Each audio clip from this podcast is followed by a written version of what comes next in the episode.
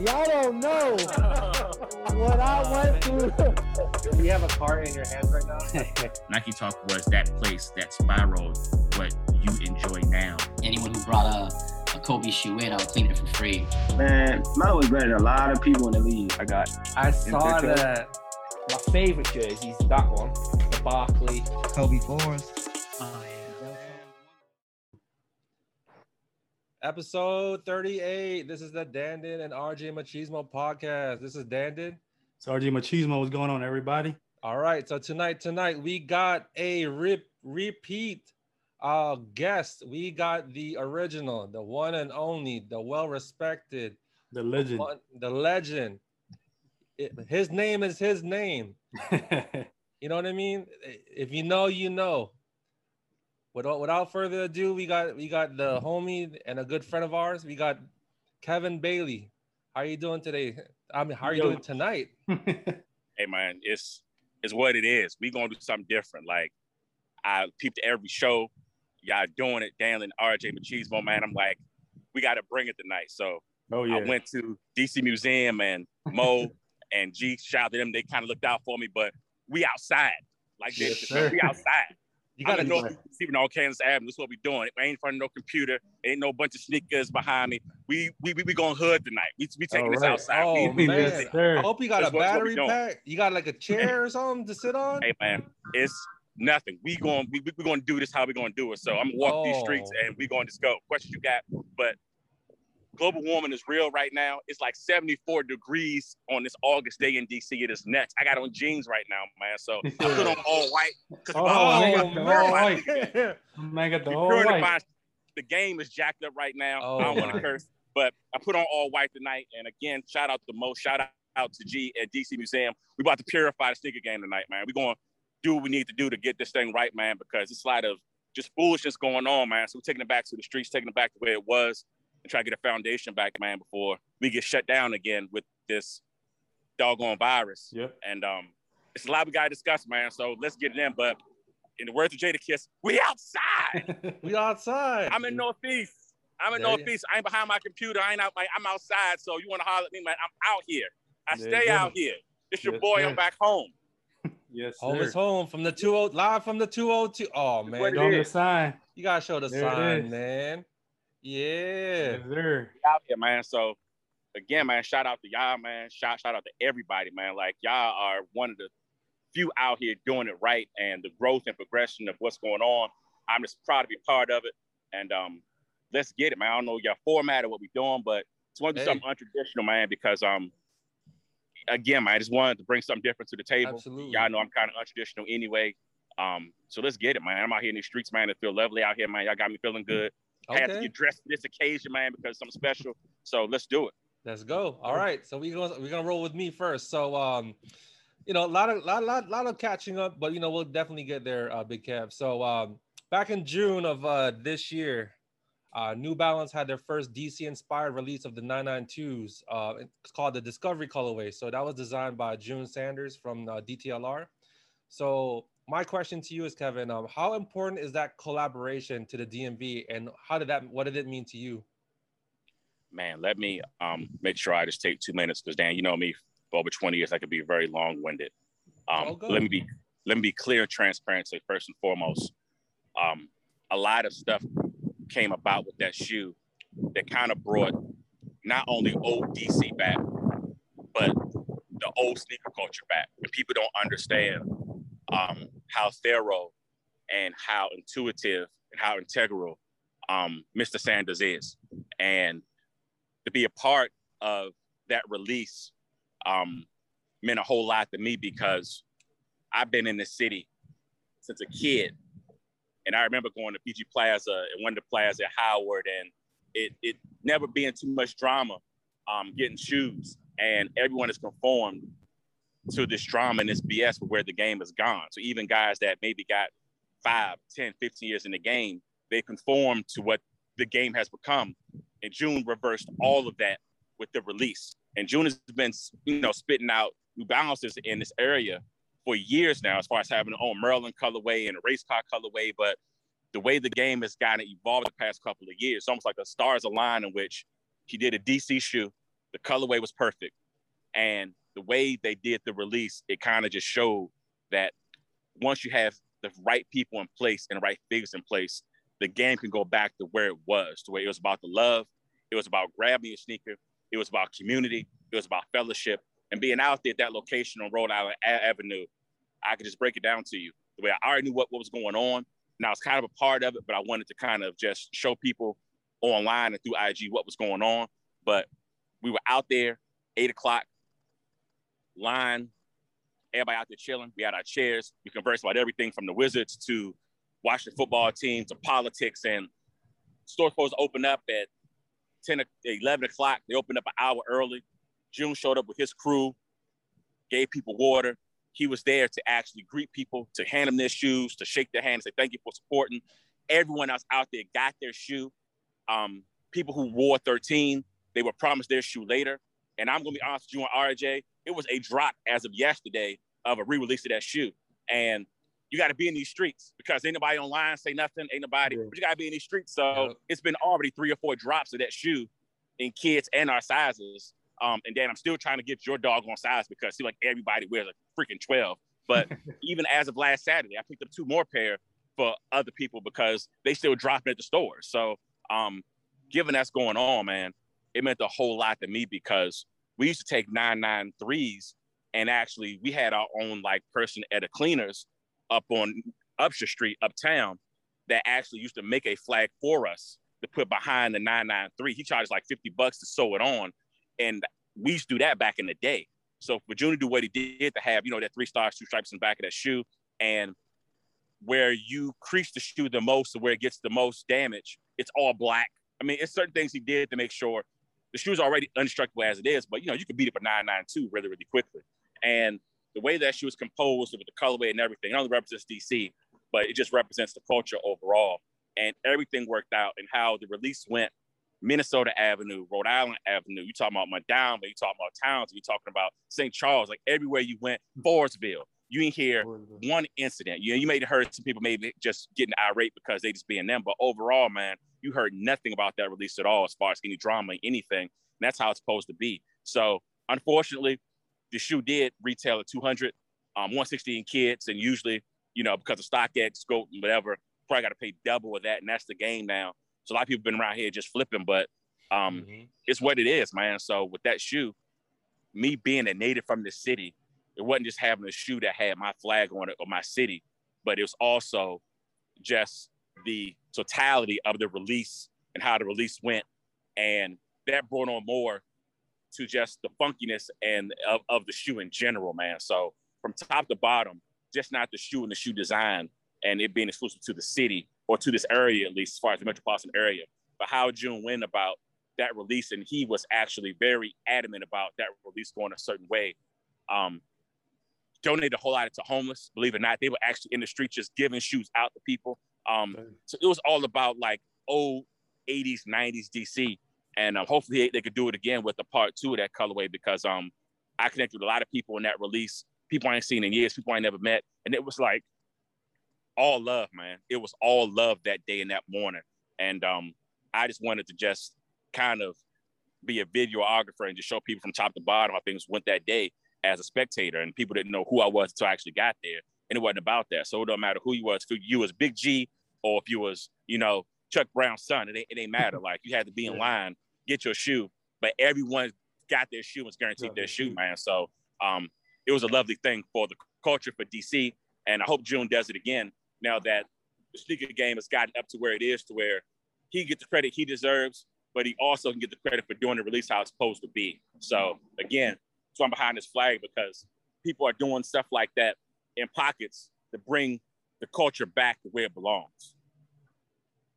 Absolutely. I mean, that was important. I mean, for me, I even tried copying online, like at the DTLR website, sold out in like 10 seconds. It was stupid. Seconds. Yeah. You tried to, RJ, right? Yeah, shit was gone, man. I'm like, what the hell? I'm like, and then I give me our size again.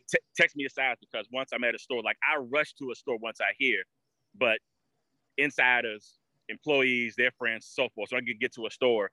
Usually it's 8.5 and you know 9s left and so forth. but give me our size, man. When they drop another store again, man, y'all are covered, sir. Hey, I appreciate that. It's a great thing that he did that, though, man. Like I said, you know, that's how it should be done. You know, just the way he did it. Like, I was watching your videos, and, you know, that's a great thing. And you it wasn't no 15 pair at the store. Like, they had, like, you're talking about four to five full-size runs and everything. And if they didn't have it, they made sure people got them from other stores and so forth. So, people were actually mad that they weren't limited. Like, the game has gotten foolish, man. The game has gotten foolish. So it is. Yeah. We'll tackle that a little later on, but, you know. So, like, props to June Sanders. You know what I'm saying? Like, hopefully, he, you know, he gets to watch this. But, you know, he did it right. He did it right for everyone, not just for the DMV, but as far as the, you know, a shoe designer and the execution, the marketing, everything just came into play. And then it's all love, you know, like you were setting the example, man, you know. He was giving out water bottles. He's greeting out everybody, personally thanking people. And then, like you were saying, like Big Kev said, like, if he didn't get your size, he will make sure he'll do his best to, like, find another store that has your size. So that's love, man. I mean, I hope, you know, a lot of people would, you know, make an example of what June did, because that's out of love. That's all heart. No matter if you're from this, you know, maybe it's a culture thing. Maybe it's the DMV. Because we're so, you know, tight knit as a family, and that's why those are the things that it's missing nowadays. They're that close knit, watching out for each other, and he instilled that, you know, on that release in June, and I'm just like blown away, like how that reception was. Yeah, man, it was one person. Funny story, it may be on camera, so I gotta see who recorded it, but some guy pulled up in some dunks and tried to like get in front of the line. What the? Literally. And if you would have saw the 20 people in front of us, I didn't have to say anything. You know me, Dan. You know, I'm going to say something. Mm-hmm. Like, the 20 people behind me was like, we ain't having that here. So it was like one dude that tried to pull that off. And it was like, nah, matter of fact, you go way to the back. So it was like the whole line, like, kind of just shamed him almost. And he tried to say, like, my bad, I know what's going on. Come on now, dog. Like, it was, but that went on, and it was shut down real quick. And it was just funny, because everybody was like, it's all love out here, man. Like, what are you doing? We know you got your, you know, your uniform on and your Supreme and your dunks you had to put on. But, man, everybody was out there just chilling. And it was just, that's the game. Yeah, that's the game, man. Yeah. That's crazy. But, yeah, props to June Sanders. He did a, you know, hell of a job, you know, with that collab with DTLR. So, much love to him. I think, RJ, we're going to get this one. Yeah, because, you know, Big Kev, man, you know, I wasn't here last year when we did the podcast. So I want to know this from your opinion, man. Like, you know, being in the 90s, Nike's basketball sneakers, like what made it famous, in your opinion? You know, those classics, you know, those classic basketball sneakers, in your opinion. Honestly, man, you're talking about a company who really encapsulated three main things. One, grabbing the best designers in the history of shoes. You're talking about shoes that are probably 20, 30 years old now that are still getting retro to this day, that now you're talking about generations still wanting these shoes. So that's one, grabbing the best designers. Two, the marketing and advertising, put that into one, is just historic. You got my daughter, who never saw Penny Hardaway live in an Orlando jersey, who's a Penny Hardaway fan at 14 years old. She was born 2007. What the hell does she know about Penny Hardaway? Yeah. That's all Nike. That's all Nike, man. So between getting the best designers, the best marketing, and the best advertising, and third and most importantly, grabbing the best athletes. I don't care what you're selling. If you don't have the people behind it to make it believable, you selling firecrackers that are going to just go to plump.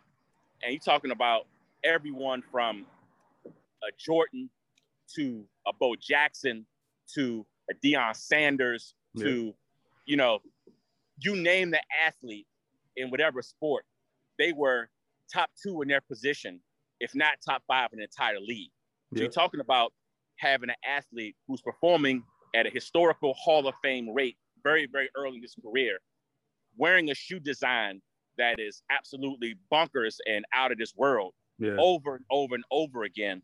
Till this day, that era Again, it's still getting retrograde. Like right now, I'm trying to get the guys on campus to remake the black and gray Bo Jackson with the 34 on the back, with the gray suede, with the right shine on the side where it's actually that carbon fiber shine on the side. And I told them that you can sell that shoe for $350 if you put the right materials on it. It will go. So stuff like that that's still going on, that's historic, that I know once they make that shoe again, it's going to be a wrap. So those three things, man. And you got to think everyone did their thing at that time. Yeah. It was even. I would say when I first was about, probably when I was 8 years old, so I'd say 88, 89. You got to think, man, Reebok, Nike, they were kind of dead even. And then all of a sudden, things just went up with Nike. And Reebok had Shaq. They had Kemp. They couldn't keep up because Nike was grabbing them people. And then the advertisers and commercials, everyone had to follow them. You know what I mean? So give Nike credit, man, for putting a stranglehold on the game that's so historic that 50 years from now, people are still going to want those shoes and those designs. Yeah. No disrespect. There's new technology and stuff, but people still want the nostalgia of stuff that now that their father, even grandfathers wore. Who does that in any generation or any genre outside of music? And Nike was able to do that, man. So it's uncharacteristic and unprecedented for you to have a style from the 70s that's still relevant. People still want 2020, but that's what Nike was able to do, man. So again, marketing, advertising, having the best athletes, having the best designers, man, they killed the game for life, for life. A Jordan 5 will still be around 2085, dude. Trust me. It will be. That's crazy. So speaking of Penny Hardaway, man, you know, I love Foamposite. You love Foamposite. The whole DMV love the Foamposites. In your opinion, I want to know what caused the decline of it, you know, like the downfall, I guess, if you want to call it that. And do you think it's ever going to come back as far as like, you know, everyone getting it again, the hype shoes and all that? So I want to know your take on that. Well, speaking of which, I don't want to be a geek and take off my shoes, but I had to throw on the 99s for y'all. So let me get in the light, in the DTC light to show y'all. Had to throw in the 99s. Oh, yes, sir. Flight Posite. Had to throw in the 99s. So on the DC sign. Period. Got to. But to answer your question, RJ, I can tell you two main things. One, first and foremost, Nike increasing the price of the Foamposites and decreasing the quality. And they know that the Foamposite is not the same. It's softer now. They know they're cutting costs and they're raising the prices. And two, the game in which popularity, celebrities, social media runs this thing. Yeah. And the circle right now, the Foamposite and the Air Force One is kind of down. But the dunk was dead for how long? Then it just comes back up again. Yeah. So that's the reason why it's dead, because of the quality, the colorways they're bringing out, and the price of them. And no celebrity is rocking them now, unfortunately. What's going to happen, and you're hearing this here first on the Dan and RJ podcast, baby. Yes, sir. What they're going to do, and you're hearing this from me. I'm not going to give you the exact time, but I'll go ahead and say, because I ain't want to let my source kill me. The next 24 months, the OG Volts coming back out. The tomatoes are coming back out as far as the actual pros. And the whole game is going to change, because everyone's going to be on those again. And the quality of them are going to be what they're supposed to be. And before you know it, dunks are down, Air Maxes are down, and Foamposites are right back up to the stature that they once were. And that's what's going to happen. It's going to happen that quick, because that's how fickle the game is right now. But once the black pros come out, once they do the pennies again in the right color hue, and those tomatoes come out, it's going to be the game is going to be over. And once they do the Carolina pros, the game is going to be over. That's all it's going to take. And it's coming in the next 24 months. Mark my words. Y'all going to see a turnaround real quick of everyone all of a sudden being Foamposite here. It's all over again. Y'all know how the game is, man. Y'all know how the game is. Are we getting, so, I mean, I don't want to blow your source, Kev, but are we getting an appropriate retro of the Pro Foams? The thing is with that, you got to think that pack is not that old. That's true. And the pack they came out with, that was the last pro I say that was done and built the right way. I still have mine. And you would think mine were dead stock because I've never cleaned them, but they are real Foamposite. You throw them on and that's it. So the thing with that is that pack is not that old.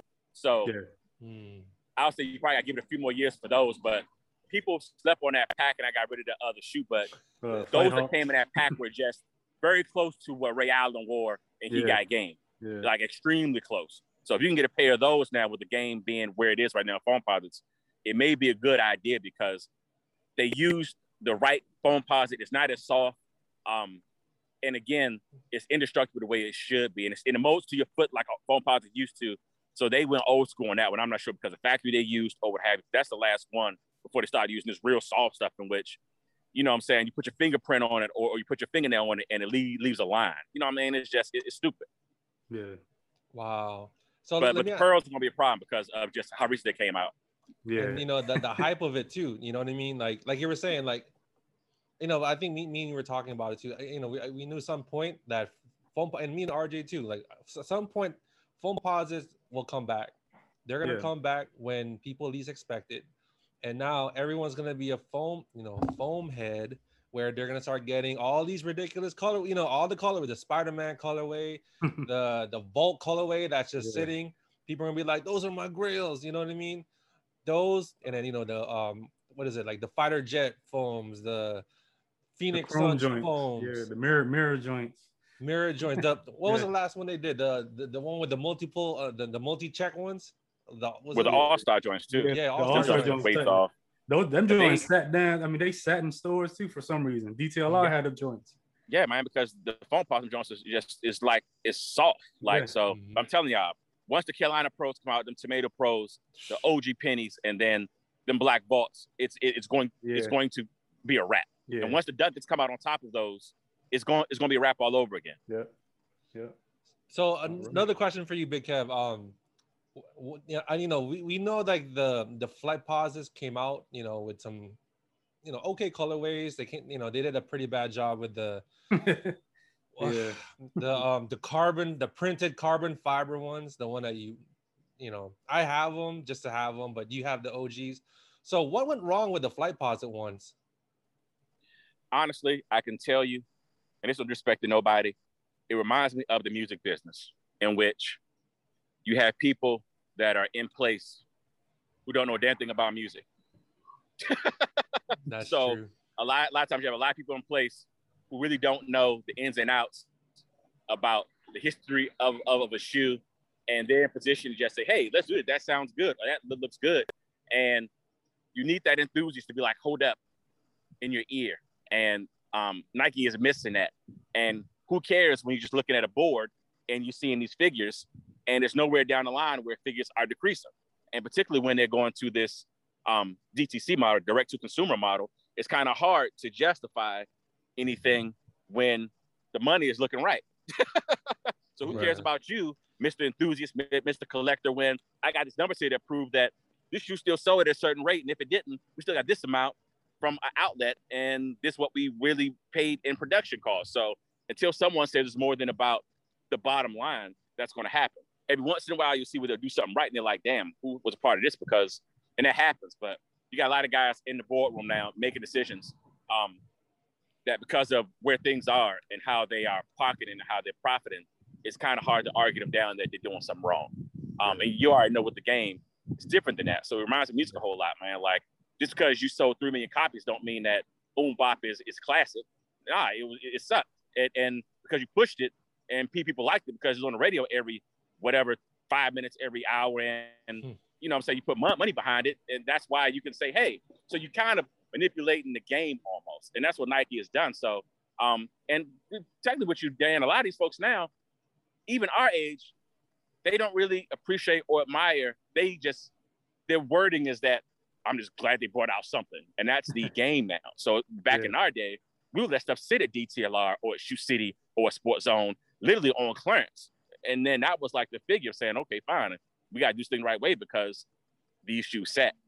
Yeah. Now the game is people are just so pressed of being somebody and buying everything. They don't let things just sit to prove a point. We got enough power in the game as consumers, but we don't utilize that power. And that's been lost. So hopefully that will come back. It's going to take a generation of folks to be like, nah, man, this is some garbage. and we ain't gonna buy this no more. And that's gonna wake people up when those numbers start looking a little funny. But until then, it's what it is. Yeah. Yeah, like they came out with those the Royal Flight Posite ones, right? I mean, yeah. It was a nice concept, but the execution of the sneaker was terrible. Like, you know, like Kevin was saying, like I was talking to Kevin about it. Like the shape of the Flight Posite is way off. Way off, man. Yep. The hue of the color is whack too. It didn't have to be that way because we got the prototype because you got it from Nike Talk. Y'all know who y'all stole it from. Yep. And y'all so when y'all want to do it right, y'all can. But it's about cutting costs a lot of times. And at the end of the day, it's about business. But once you up to that echelon, you can do things the right way and it'll still be about big business. So again, you gotta have the right people in place. And right now, the right folks are not in place, and they, again, no blame because the numbers are still looking good. But you already know, you know, once album sales start to dip, then you start to recognize what's going on. So until that happens, it is what it is. Well, you heard it first from Big Kev in 24 months. Yes, sir. Foamposite will make its long-awaited debut. Come back. You will be seeing people flipping Foamposite for $500 to $1,000. Like it is coming. The same way the dunk was dead. Then all of a sudden, it's like, where the dunks come from? And now everybody from their mama to Champs employees now, dunk heads all of a sudden. When I cleaned out Williamsburg Outlet 3 years ago 79. For low tops De La Soul dunks that were $39.99, not moving A grades. Exactly. Travis Scott wears them, and all of a sudden, I'm getting $300 for a shoe I paid $29.99 for after I did the discount. It's ridiculous. My daughter has a college fund now because of De La Soul SBs that all of a sudden someone just made it hot. I mean, it's ridiculous right now what the game is, man. It's ridiculous. Like you got clowned for even wearing those because they weren't the highest. And you know, it's just, it's crazy, man. It's crazy. See, that's why I was leading to with my next question because, you know, I've been watching all your videos, your IG videos, and I hear a lot of frustrations, man. So I want to know. Well, I want to know what when you say these Chuck E. Cheese sneakerheads. You know, I want to know what that is, and I want to know from your point of view what went wrong with the game right now. So you can voice your opinion. Floor is yours. Understood, man. I got to be strategic and calculated because not to be deceitful, but as y'all guys well aware, I'm in the process now of having a actual class and a curriculum actually certified. Just about the game itself.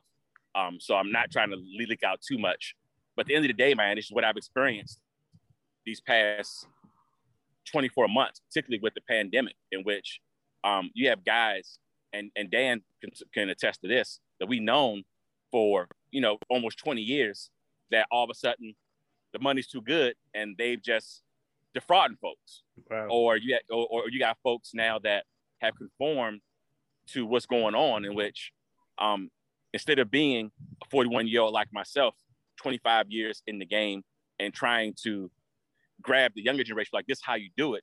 They're now doing what the younger generation does. So who does that? Like Michael is supposed to be a mentor to Kobe and to LeBron, not being their competitor. And that's what's going on now. So now you're in a line in which you're seeing guys my age, but then you're seeing people that are my daughter's age, 13, then you see in that mid ground, and everybody's fighting for the same shoe, and when we're all part of the same community, and there's a lot of foolishness going on with guys doing stuff for the gram, as they say. And I give anybody who's under 30 gets to pass. We're talking about dudes that are my age performing to this junk. So as far as the frauding and the selling and trading of the fake shoes and using people's money as a no interest loan, so you're taking guys' money. And you're trying to hustle up to try to find these shoes in their size, and you can't find them. Then you're holding people's money for 5 or 6 weeks. And sneaker guys and sneaker culture and I guess what you call sneaker heads, if you will, are the most patient dudes ever. So these guys that are doing that, that's illegal. That to use somebody's money as a no interest loan is illegal. But this is what guys do. And there's so much going on.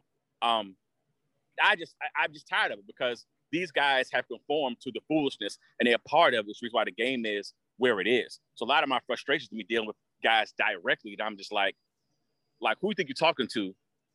Who you think you are? Do you really know what you're doing? Because a lot of guys are very cognizant of what they're doing, and it's a lack of care, it's lack of integrity, It's lack of love for the culture. And as you guys know, man, it spreads. It's on, I hate to say it, but it's almost like the COVID-19 virus. It just spreads. That's what the game has become right now. Exactly. So I should not be a damn dinosaur when all you have to do is be honest, be integral, and me being a man of faith that I am, that's what will come back in abundance when you do people the right way. And we're just in a wicked-ass world right now. Excuse my French. And the sneaker game has become that. So I think music sometimes in the sneaker game and sneaker culture reflects the illness of the world, man. So what artist, what MC, what executive is going to bring that back? So that's why I shout out to June Sanders' train. You know what? Let me make an example. Hopefully this can spring off somebody else doing things the right way. But it's just not, it's frustration to me just dealing with what I deal with every day. So I feel like I'm a dinosaur, man. I'm like, how does happen within a matter of a few years? You know what I mean? So everything is about greed. Everything's about gain. And like with anything, man, once that bottom line, once that mighty dollar gets a part of everybody, you know, you got grandmamas out here that's they thinking of flipping now because they can get a bill paid. So it's what it is now, man. And you know, once that dollar got involved, and with StockX, with GOAT, with Grail, with everything else, everybody out for themselves when we're all a part of the same community. So it's unfortunate for me to see guys robbing each other when y'all part of the same damn circle, man. It's just, it's unfortunate, man. So that's when my frustration comes in, because I always fought that.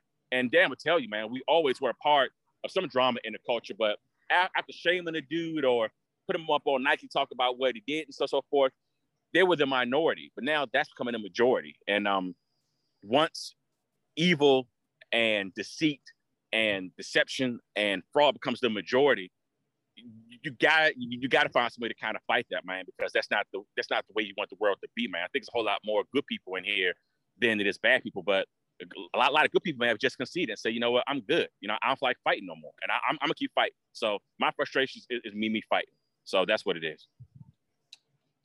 So how can they make it better? Like what would be like a starting point for, you know, this current, you know, unfortunate situation that everyone's going through, as you know, far as it's like sneaker app and making things like, you know, everything's all limited. Like how can they start as a starting point to make things better, in your opinion? I don't know, Dan, because with this direct to consumer model, the power is in the consumer, but now you give the power to the consumer and they have the right, if you will, for lack of a better word, to make the game what it is, what it's going to be. So you're talking about a generation or two now, Generation Z and then Generation, you know, whatever, that we're not raised with the same morals and the same teachings that you, myself, or RJ was. And that's what's going on now. So someone taking somebody for $400 is nothing to them. And I'm just like, how you don't have the conscience of knowing that you're a 41-year-old man, you just robbed a 16-year-old kid, and nothing's in your conscience at all. Like, that's where my frustration comes in, because I know that goes on. And I ain't gonna call nobody's names, but and a lot of these guys, man, as well, become superstars overnight on IG. So they'll change their name, change their reputation, and then Kevin don't forget anything. So I remember who you were 5, 10, 15 years ago, and I'll call it out if I have to. So people already know, I keep my receipts and I keep my cards. And people think that I'm self-righteous, but to me, it's iron sharpening iron, because if I'm calling somebody else out, that's almost a guarantee that I can't do wrong. So almost sharpens me to make sure that I stay on my game, because I ain't trying to be like y'all fools. So we got to see what's going to go on in the next couple of years, man, because the model's changing. Nike has basically squeezed out the mom and pops, and people who are mom and pops being bought out by Foot Locker and everyone else.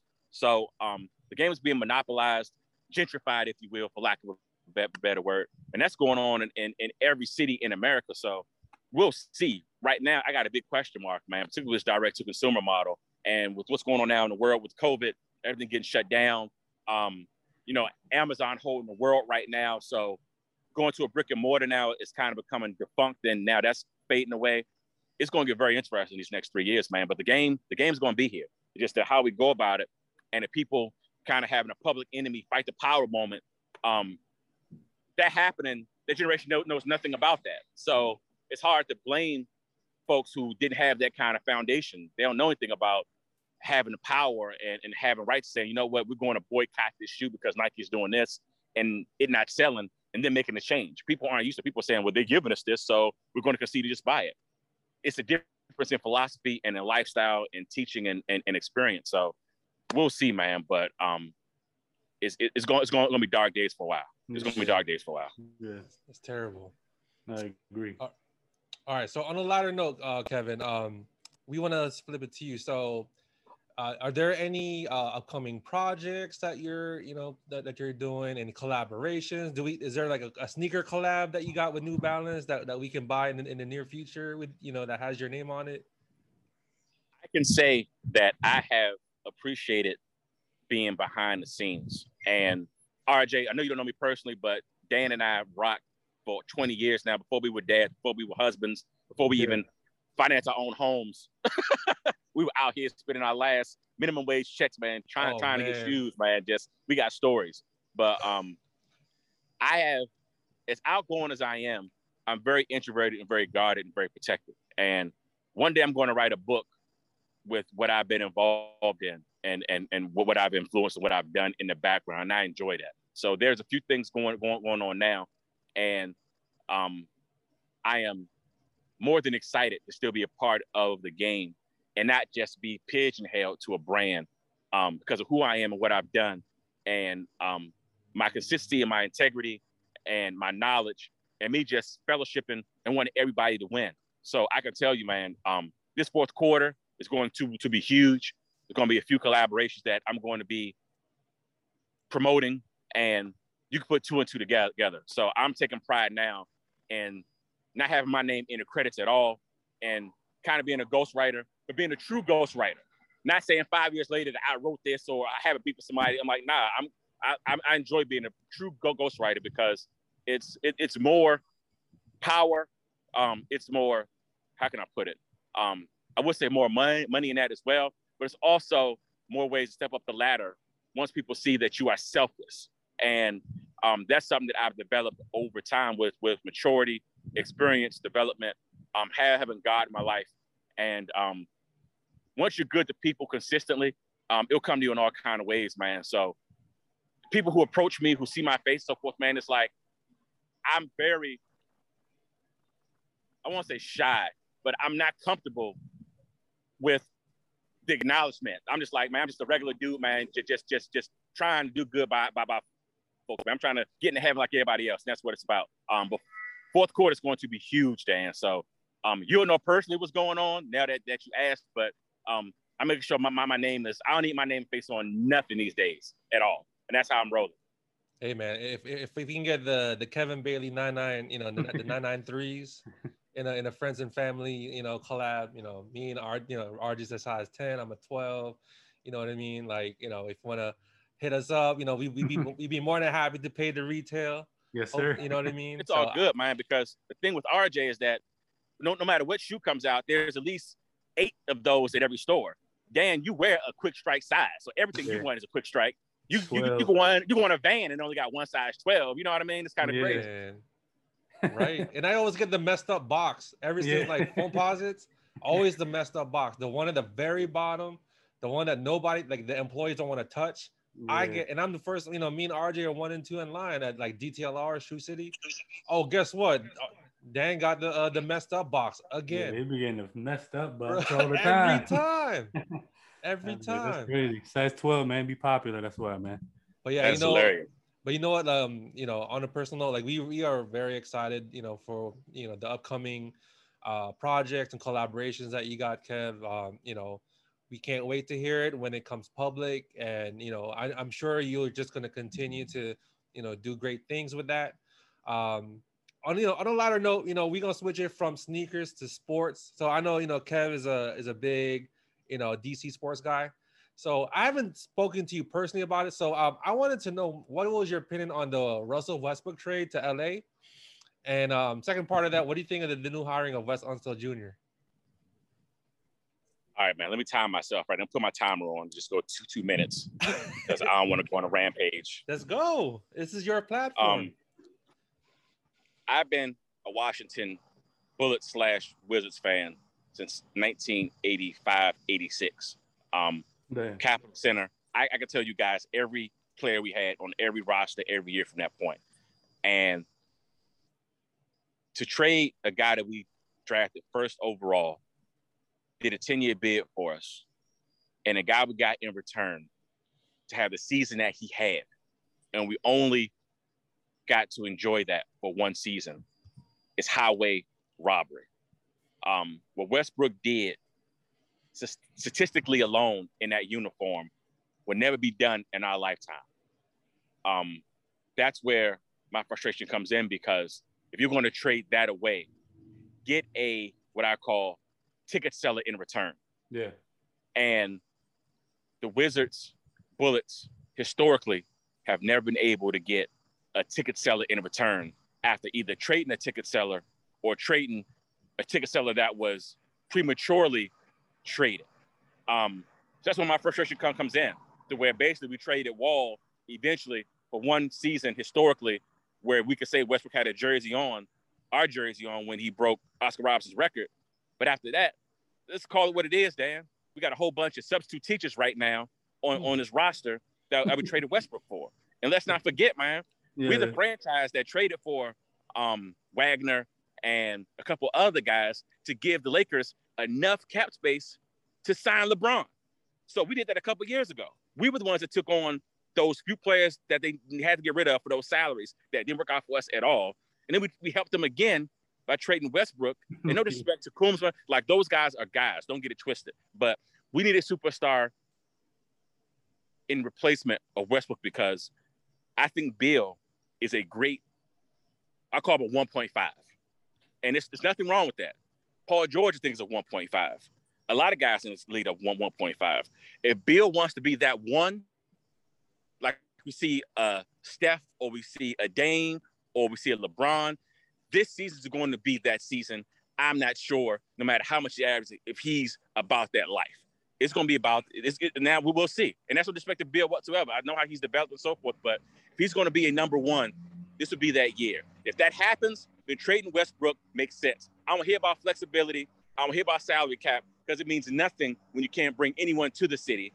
And then when we do trade for someone, they leave. Like, I'm tired of us being so mediocre in that regard.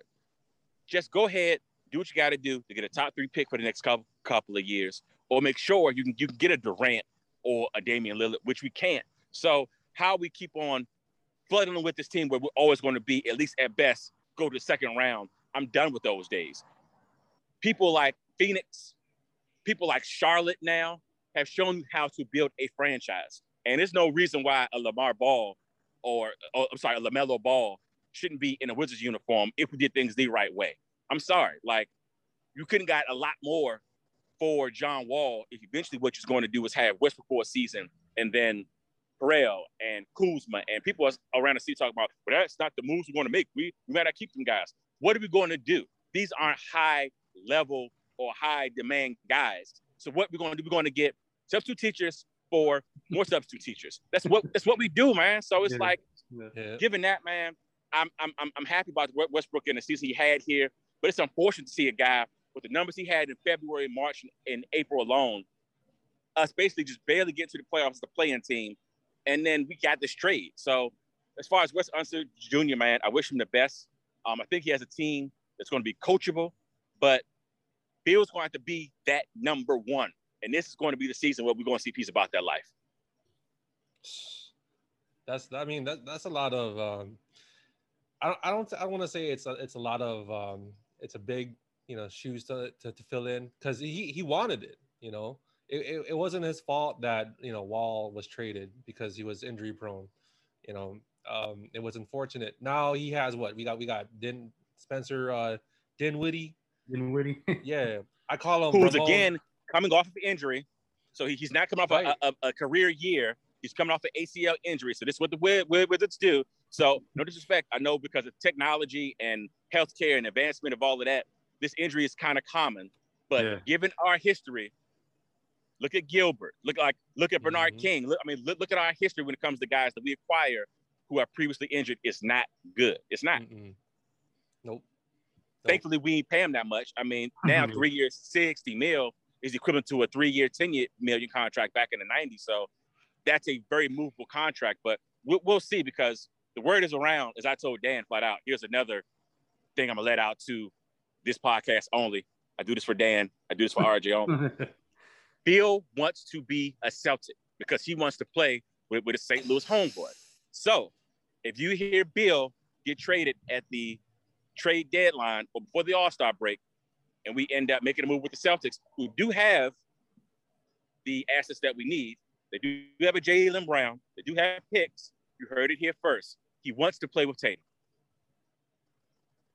Man. That's another super team right there in the middle. Yeah. That would be a beast right there. From the Lou too? Yeah. And Bill wants to play with Tatum. Yeah. So, see, my thing is with Dinwiddie, he's going to be like a Ramon Sessions 2.0. Ramon Sessions. You know what I mean? Not because they look alike, because they light skin and they got a sharp goatee. You know, RJ Live, they look the same. Yeah, they do. They got this, honestly, I mean, maybe Ramon Sessions may be a little bit shorter. Maybe I don't watch too much Spencer Dinwiddie highlights. They just shoot the same, man. They pass the same. He may be motivated because he's saying to himself, Brooklyn created that team, and everyone's predicting him to at least go to the Eastern Conference Finals, at least. And he was a part of that team before all those acquisitions, and they get rid of him. I'm hoping he used that as ammunition to do something for us this year. So given we got a new coach, and he has been praised by everyone around the league. I'm waiting for Sam Cassell to get a job myself. So I think he's a guy that deserves opportunity as well. But we'll see. Again, me being a hometown dude, I stick with the home teams. But I'm a realist as well. But I'm going to support. But I'll cuss you out while I support you. You know what I'm saying? That's what it is. So, I'm just intrigued to see how Bill is going to carry this thing, because it's his time to now be seen as a number one.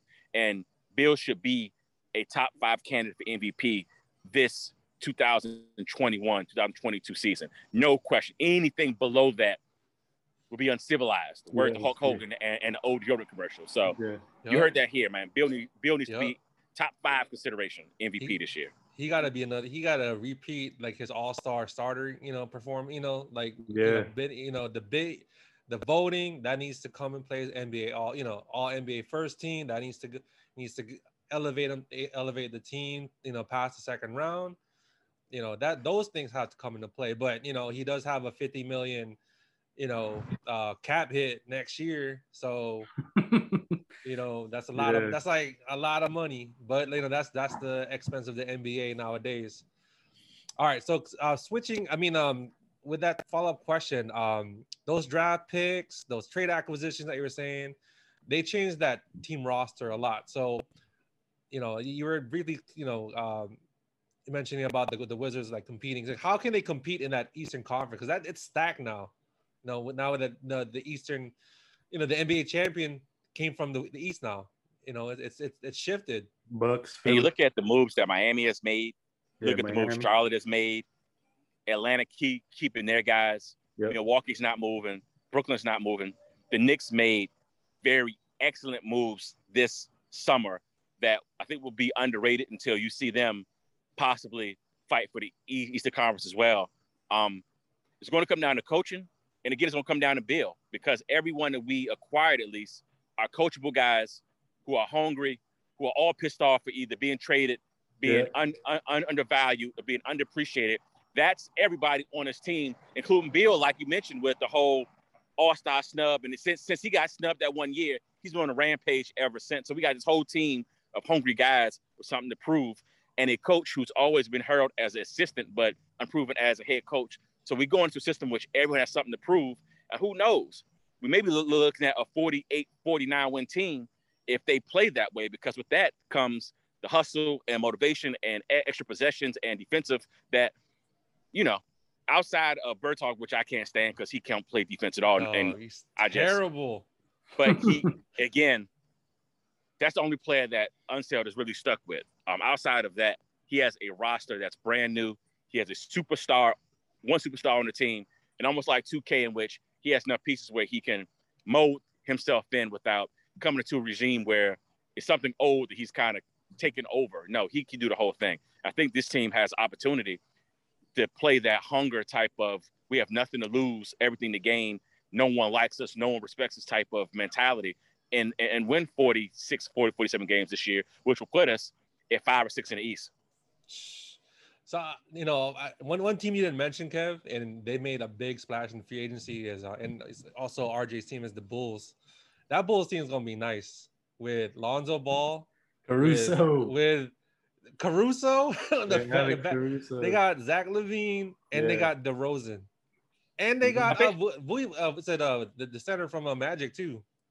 Yeah. Nikolai. Bullish. The thing with that is I like the fact that they put pride in saying we're going to have enough people not only here that's going to sell tickets, that's going to be exciting, because DeMar DeRozan could steal, he no slouch, and Zach LaVine, he's up there to me, or will be this upcoming season. I like the fact that they say, you know, we're going to put a winning team on this floor, and even if we are a first-round exit or whatever, we're going to show that we have at least the effort to do what we need to do to become a winning team again. So I like the pieces. My thing with Chicago is defensively what they're going to do, because everyone needs the ball to be effective, even ball. So with Ball and LaVine and with DeRozan, and then you got a center who's offensive oriented. My concern is only one ball, and although Lonzo Ball, no pun intended, likes to pass the ball, you got a center who needs to be effective with the ball. Everyone needs the ball in their hands. DeMar DeRozan. So I'm gonna see how that kind of mixes up. But either way, they're going to be better than what they were. And I love their bench. You know what I'm saying? Like their bench with that boy from UNC. I'm an anti-Tar Heel fan, so I don't want to call him out. But Fro boy from UNC. And yeah, I'm sorry. I'm a Michigan and Georgetown fan at heart. So I'm anti-Tar Heels for my entire life. But I like what Chicago did. And to be a junkie, it is a great time for the NBA because NFL season is right on the corner. Preseason games just started, and we're talking about the NBA still. So Adam Silver is a beast when it comes to being a commissioner. And even if you are on the lowest totem pole, you got a shot. I don't see any team right now in the East or in the West that's so down that they just are in trouble outside of the Pelicans. I think Zion is done with them. I won't be surprised if he demands a trade. I think he's so humble, he'll have his dad do it or his agent do it. But 3 coaches in 3 years, the roster they did this summer makes no sense. Zion is gone. And that's the only team I see that's going to plummet will be New Orleans, because they didn't put things around them that they need. That's crazy. So, like, I also want to get your opinion, too, because so, like, there was a recent, you know, super team that was just created, you know, Melo, Chris Dunn, who else got there, RJ? Dwight Howard came back. Yeah. So are the Lakers the favorite to win it all, or do you think it's going to be, you know, the Bucks? Because, you know, the Bucks feels like slightly disrespected as far as like being current NBA champs trying to repeat. Or are we going to see that dream matchup with, you know, the Nets versus the Lakers next season? Well, the Bucks messed up because I know re-signing PJ Tucker would have been a big hit on their luxury tax, but you pay that when you're a championship team. Championship teams sacrifice that, and PJ being gone is significant. I think that the Lakers are favorites because, as a coach once told me a couple of years ago when he came to D.C. to play the Wizards, young players get you fired. And it's never been a young team to get to the finals and win a championship in the NBA. Maybe a younger veteran team, but young players get you fired. And the pieces matched with L.A. Everyone, again, like the Wizards I mentioned, are hungry.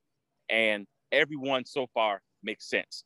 Them picking up Dwight Howard is, I think, the most important acquisition this summer. And you can't underestimate that he has redefined his game. Unlike an Iverson or other guys that get older, he realized I can still be effective being how I'm being. And he probably has 5 or 6 more years in the league. And him being able to alleviate things from what we criticized Anthony Davis for, that's how they got their first ring. I think that all those guys fit. I think they all get along. I think Malik Monk it's going to end up being an animal for that team. I think he's going to be what a Lance Stevenson was for Indiana. He's going to be just that guy. I really like what they did, because this is going to be basically that one-year ride, and everybody's going to be motivated, and you got the right guys with the right experience. And call it what you want, but there's no team that won an NBA championship with a whole bunch of young fools.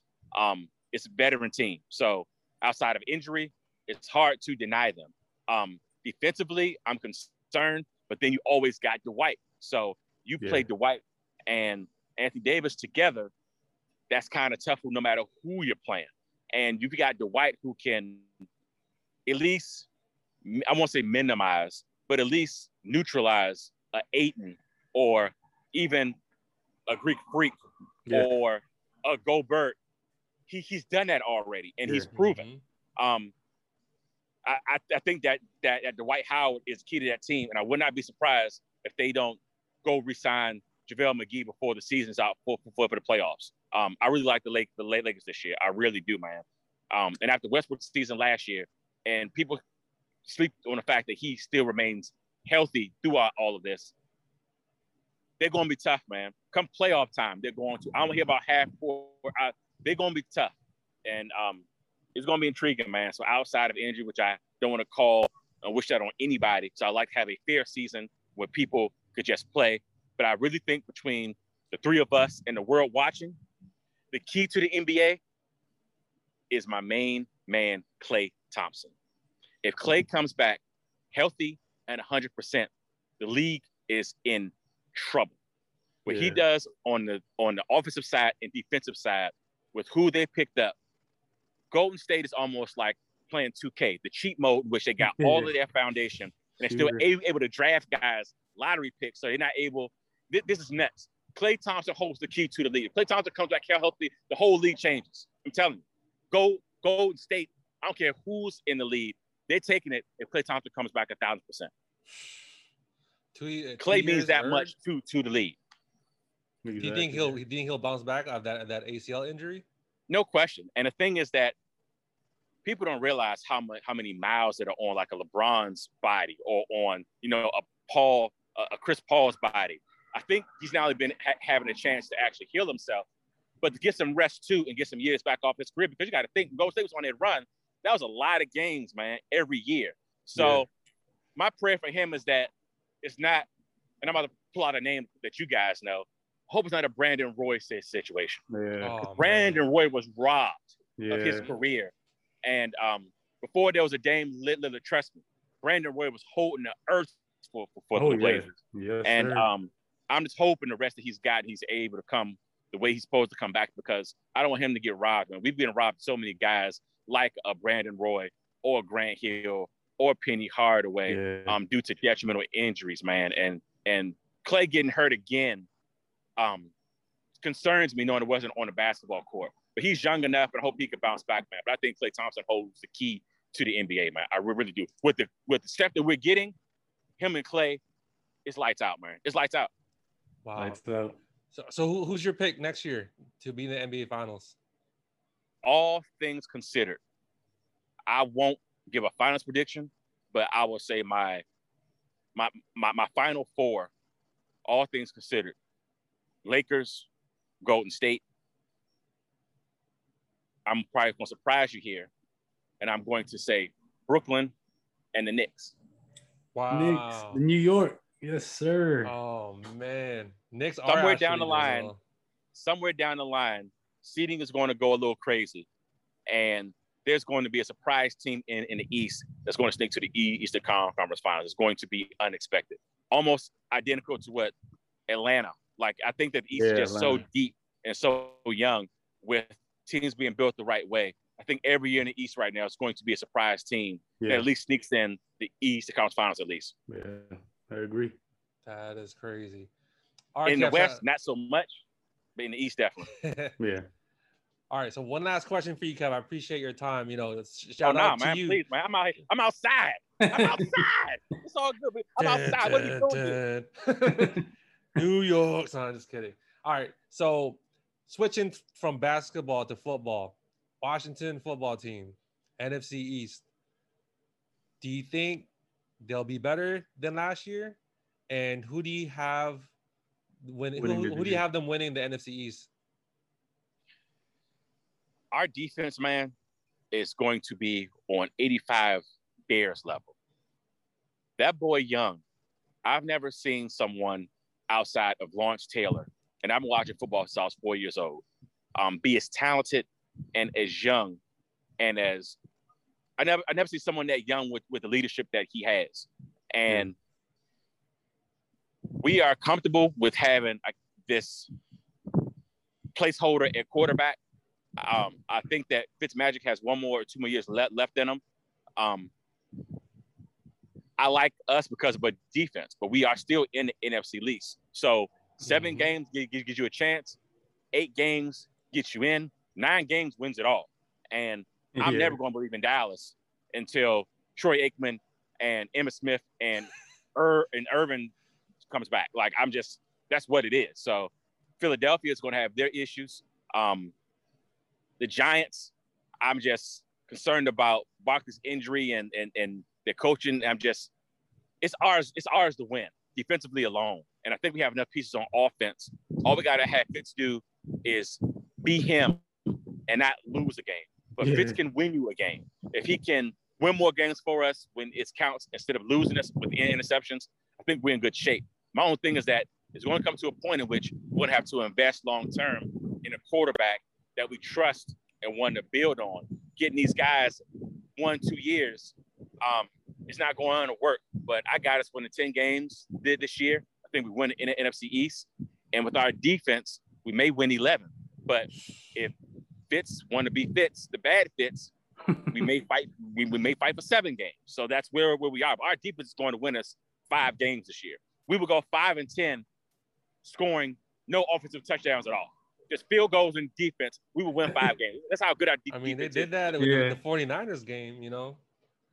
There you go. Terrible team. So, but Fitz, from what I've seen, he's motivated. He's happy. I know we have a defensive-minded coach, so him and offensive coordinator get along very well. And I think people are sleeping on our wide receiver core as well. So I'm just hoping that the NFC will represent itself a whole lot better than they did last year, just overall. I'm not a Giants fan. I cannot stand Philadelphia fans because I think they are the most nastiest fans ever. And, of course, I'm anti-Cowboys being born and raised in D.C., but I want us as a conference or as a division, if you will, to just represent ourselves better, man. Everybody being below 500, man, is just embarrassing. Yeah, that's... Like, come on now. Like we're fighting for last seed. Like, yeah, pretty much. Yeah, man. Like y'all professionals, man. Come on now, man. What's winning? Yeah. What's going 8-8, my brother? Come on. Right. That's ridiculous. So, like, you know, there's also that trade rumor, right? You know, with Deshaun Watson possibly being traded to Philadelphia. So, how would that change the outcome of the division? I mean, to be honest with you, man, given all this drama that we had in our organization with, you know, the sexism and with the misogynistic stuff that went on organization wise, until that brother is free and clear, I think it's a problem. I don't see him not playing the way he played before because of the distraction. And we are in a nation right now in times with, you know, the Me Too movement, post George Floyd, you know, even with the NFL, what they've done in the past five years, post the Ray Rice situation. We're just in a world now that's changing when it comes to relations, when it comes to sexism, when it comes to females, when it comes to race, when it comes to prejudice. And his allegations are serious. And I think it's too early right now for him to even concentrate on football. So if Philadelphia wants to take that on, that's fine. But there's going to be, like in every other city and town in America, a group of people that are not going to appreciate him being in that uniform until he is totally clear or he's done his due diligence and time for whatever crimes that were committed. So I'm glad we stayed away from him. And I'm not wishing Philly anything bad on them per se, but as a fan, good, because that's less a distraction on us and more on them. So RJ's actually an Eagles fan. So what do you think about, like, possibly getting Deshaun Watson? Man, I don't really want him, to be honest with you. I'm good with Jalen Hurts. You got to let Jalen Hurts play, man. You drafted him for a reason, so you got to let him play. There you go. That's just me. And not only that, man, but RJ, I saw, and me not even being a fan, me just watching the game, I saw how enthused his offensive line and players were once he got in the game. Oh, yeah. No disrespect to went to anyone else, but I saw, maybe he had his deficiencies as far as practice, but I saw how motivated his teammates were when he got in the game. And that lets me know alone. He got some leadership qualities about him that his team is behind him, at least. Exactly. That's worth something. Yep. I agree. That's crazy. Like, that's Philadelphia played a whole lot different when he got into the game. Like, I saw dudes pucker up. That says a whole lot. Yeah. Even when Nick Foles is in that, you know. There you go. There's something about it, you know. It's just something wrong with Wentz, to be honest with you. I mean, he's good and everything, but it's something wrong with his leadership. So, you know, leave it at that. And the thing is with that, man, NFL, man, that position is not a position which you could say where the wide receiver got it or the running back got it. That's a position in which you got to have that quality, man, for you to be a Super Bowl contending team. Even the quiet guys like an Eli Manning, for example, guys will tell you now that he's, you know, retired, how much of a leader he was. He just wasn't vocal and out front, but they said, yeah, you get in the locker room with him or something, it was a problem. So that's just a quality in the NFL you got to have, which is the reason why even this past draft, so many quarterbacks going in the first round, the evaluations were what they were because that was one of the things that guys wanted to see, the difference between, you know, all quarterbacks that were drafted, you know what I mean? So I'm intrigued to see how this first round goes with all these quarterbacks that were drafted because leadership quality and I guess they call it intangibles were key terms that were stated throughout that draft process. So I'm going to see how guys pan out. Yeah. Hurts got it. All he got to do now is just improve as a professional. Yep. Just play. I'll take him. Let y'all release him and let the skins take him. I'll take him with no problem. Yep. Don't mind that either. You got a lot to prove, man. Arkev, so I forgot to ask you one question regarding shoes, sneakers. Please, man. Yeah. I know you picked up the – me and RJ were talking – you were talking about it before we recorded. So you picked up the black Griffey ones. Tell us, like, you know, the quality of the shoe. Because, you know, like RJ was telling me, like, he had an opportunity to get him at finish line. Yeah. And then, you know, thought not getting them. So we want to know from your buyer's perspective, like, you know, what's your thoughts on the sneaker that you copped today? I mean, they are identical to the last ones. And the last ones came out, my daughter was 3. So that was that. She's 13 now. So that was 10 years ago. I remember she was 3 or 4. Dang. Yeah. So at that point in time, the pair I have are done. Bubbles are done. The black is turning white on the side. So at that point, it's really all about nostalgia because I'm going to wear them out anyway. And that colorway is one of my favorite colorways. And now we're in the game now that shoe restoration is big business too. So you hooked me up with the Leary and getting them repainted and so forth. But being able to walk into the store, old school, pick them up, see them, and be like, you know, I've been wanting these for a while. I get them for retail, plus my little $20 off at Finish Line and my little points. To me, it was an old school win because me being responsible now, I always, since we know releases are usually 6 months in advance, I have my board now of wants, and that was my top 3 want of the year. And for me having a top 3 want, I could literally walk in the store and it's there, and the size is there, and I could walk in and out. It was just one of the moments. So that shoe, I know the white on the sides is going to peel anyway, because even if you walk in them, because that midsole is so squishy, the paint just cracks anyway. That's just the design of the shoe. So with that being said, I'll have Illyri repaint them, or I'll buy another pair, or you know me, Dan. We're at the point now, we have salaries now. I can get rid of that shoe for probably $50-$60 used, put that into a new pair, and just, that's what I'll do, man. This is one of my top favorite shoes of all time. So that's where I'm at with it. This wasn't a shoe I was really concerned about the quality, unless they really went cheap on the suede or Nubuck, and they didn't. So they're comparable to the last retro. But if you ever had an original or first, you know, string or first release of anything, you're never going to get that feeling again. Like, I don't care if you had the first Jordan 4 in 88, 89, or if you had the first Bo Jackson that came, like, wherever you had the first stuff, all you could do is go for it for nostalgia and maybe make it again, because you're never going to get that quality again.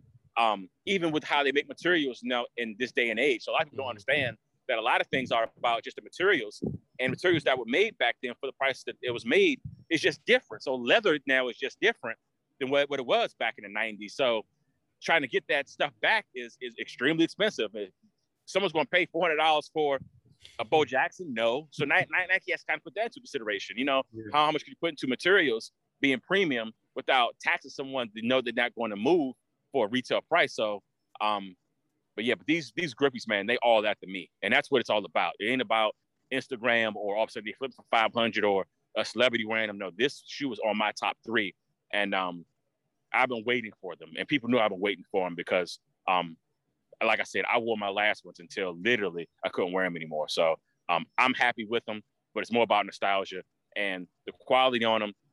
The paint is cheap on the mid, so it was still some white spots, although it should be black.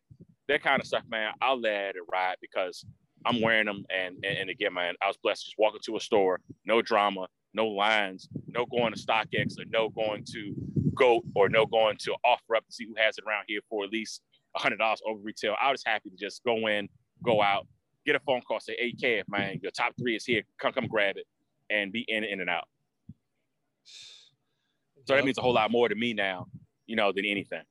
And then shout out, for people to, looking out for you too. That's all also, a blessing. And, you always want to, take care of, your people, like the people that you've been associated with. That's always been, a common sense thing. So a lot of people they take that for granted because that's how bridges get burned, and they don't realize, how much help they've given to you over the years. And, a simple thank you, or like, buying them lunch, or, repaying the favor in return. Those are things that you can do for them. I'm not asking you, oh, I want to buy you this and that. It's not more of that. It's just more of like the common courtesy. So I think that's what in today's society, people forget, that, hey, I got your back, man, whatever you need, whatever, if I can get it for you, I'm going to do it. And so I met you earlier, Dan, man. We're just in a wicked world, man. And integrity and morals are for sale. You know what I mean? Literally. And it's sad, but I can tell you, man, that just me being, a man of faith and a man of God, man, you got to be good to people because you never know who you are connected to that will get that favor. So, for example, your son may avoid an accident because you were good to someone else. Like, you never know how that will come in your favor, and not necessarily you directly, but people you are connected to, man. So once I got that, I'm a part of a different system, man. So I'm not looking for guys.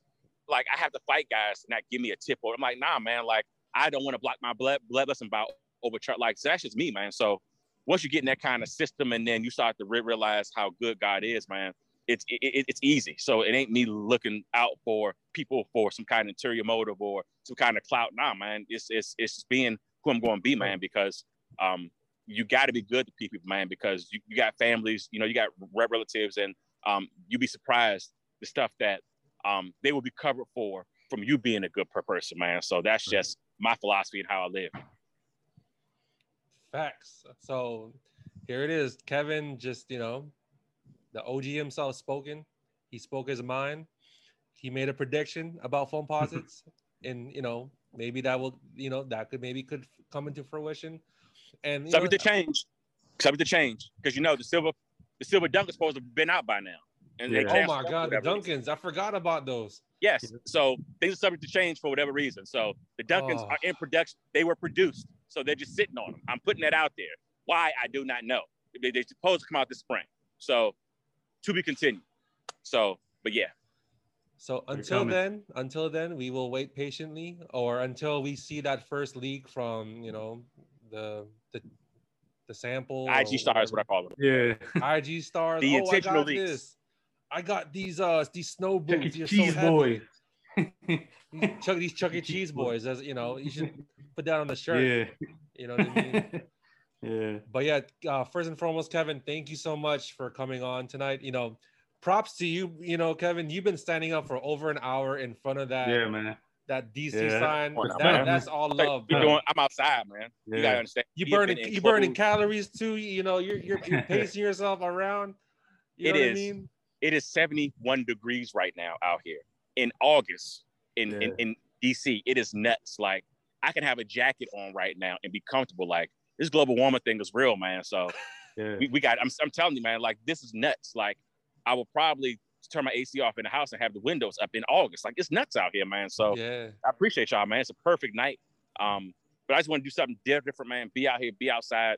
I'm just so fortunate that I don't have to have a mask on and just be out here and be distanced and talk to y'all, man. And y'all doing the right thing, man. I appreciate y'all growth and y'all development. And I know once y'all get on ESPN and on Fox, I'll be like, I knew those guys. Y'all gonna forget about me, the little people. Yeah. I'm looking forward to it. And RJ, like, you know, I'm looking forward to getting up with y'all, man, once things get clear and we're totally safe. I'm looking forward to, man, to getting up with y'all, man, and connecting definitely. Because things have been virtual and distance now for over a year and a half, you know what I mean, with Nets. So we're making the best out of things. I'm glad we got the technology that we can do something like this, man. But props to y'all, man, because y'all doing it the right way. So props to y'all, man.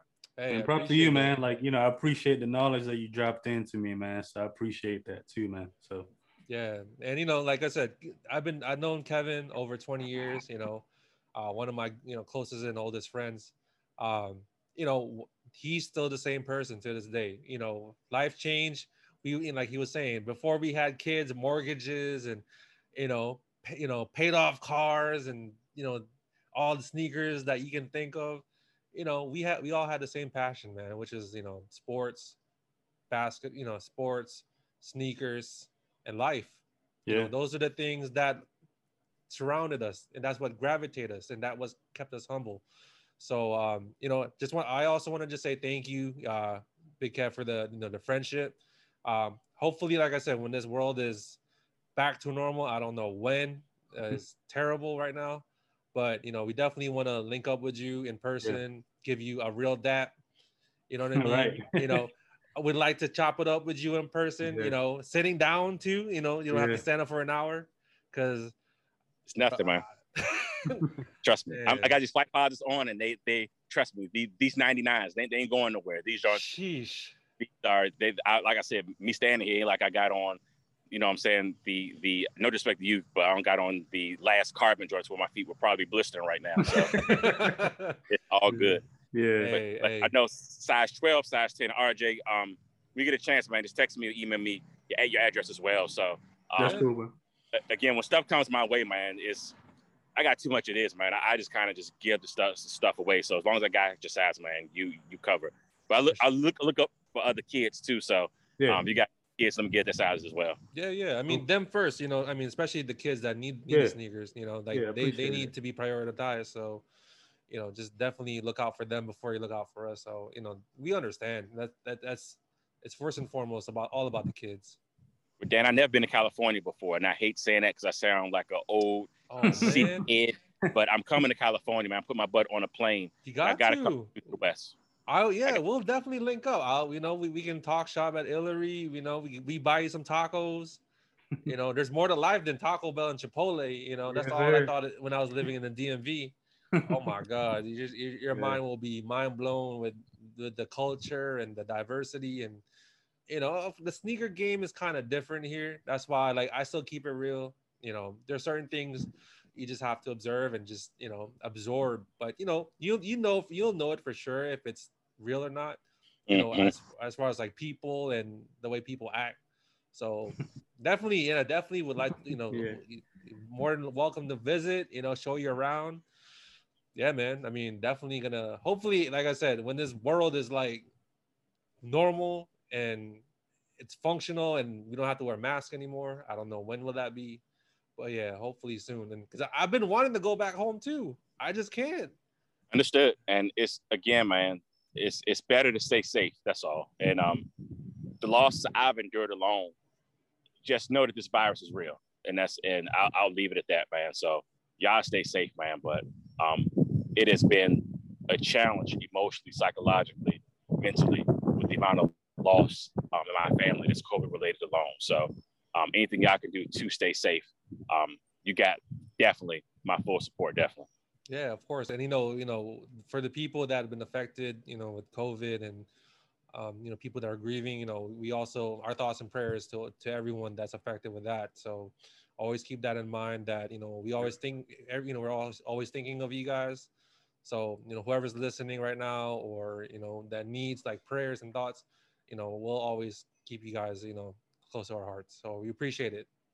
No problem. With Dan, one thing you didn't do, we got to have a part three, because when we first talked about me getting back on, you told me I was going to be asked some challenging questions. So I hope with part three, I could throw shots like AI, because there are some celebrities, some questions I know you and RJ got that you're probably holding on to. So we got to have a part three. So we got some, yeah,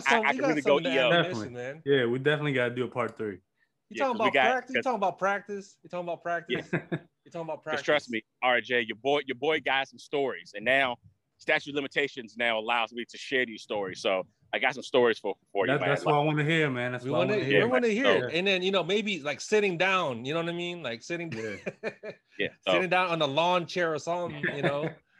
We want to hear the story. So yeah, we definitely gonna bring you on. You have so much story, so much content, so much advice. Especially not just for us, but for everyone that's listening out right now. There's wisdom, man. That's a lot of wisdom, man. Like it's not. We're all just embracing it. You know, we're always learning something new every day. That's always like a growing factor for all of us. Especially that if they want to like better themselves to be not. It's not just about sneakers, man. It's just like life in general. You know, these life stories and trials and tribulations. You know, that makes you stronger, and definitely, you know, makes you a better person too. But we all the tribe, man. I take no credit at all, man. I just say that iron sharpens iron. So if it wasn't for the people that are over me that I'm accountable to. So one thing I have learned in my adult life that I would say that authority is delegated, meaning that we are all the tribe. So anything that you think that you're getting out of me is someone else who embraced me and instilled that in me. So positivity can be spread as easily as negativity as well. And I'm all about spreading the positivity and the love, man. So that's all it is, man. Yep. So like I said, until next time, we definitely gonna put you for part three. You know, we would definitely like I said, man, like there's so much, you know, that we want to like ask. Yeah, we want to do. It's just not enough. You know, it's gonna be a part three-er, man. This is like a trilogy. Yeah. Cause I got some smoke, man. I got receipts. I got a lot of smoke. Yeah. Soul Collector days, Wale days. I mean, I got some smoke. So we want to hear it all. Like I said, you know, this is the platform that we're doing it here. And then, you know, I'm sure you got people's attention now, you know, especially like people that may not know you, but based on the stories and things that you're talking about in this podcast, they definitely got your attention, and you know, you got your receipts. So we can't wait to see those receipts. Yes, appreciate y'all. Y'all take care, stay safe, and my last words is to everyone out there, this too shall pass. So stay positive, stay productive, man, but this too shall pass. All right, guys, so this is episode 38 with the OG, the legend, the respected Kevin Bailey from Washington, D.C. Have a good night, guys. Appreciate you.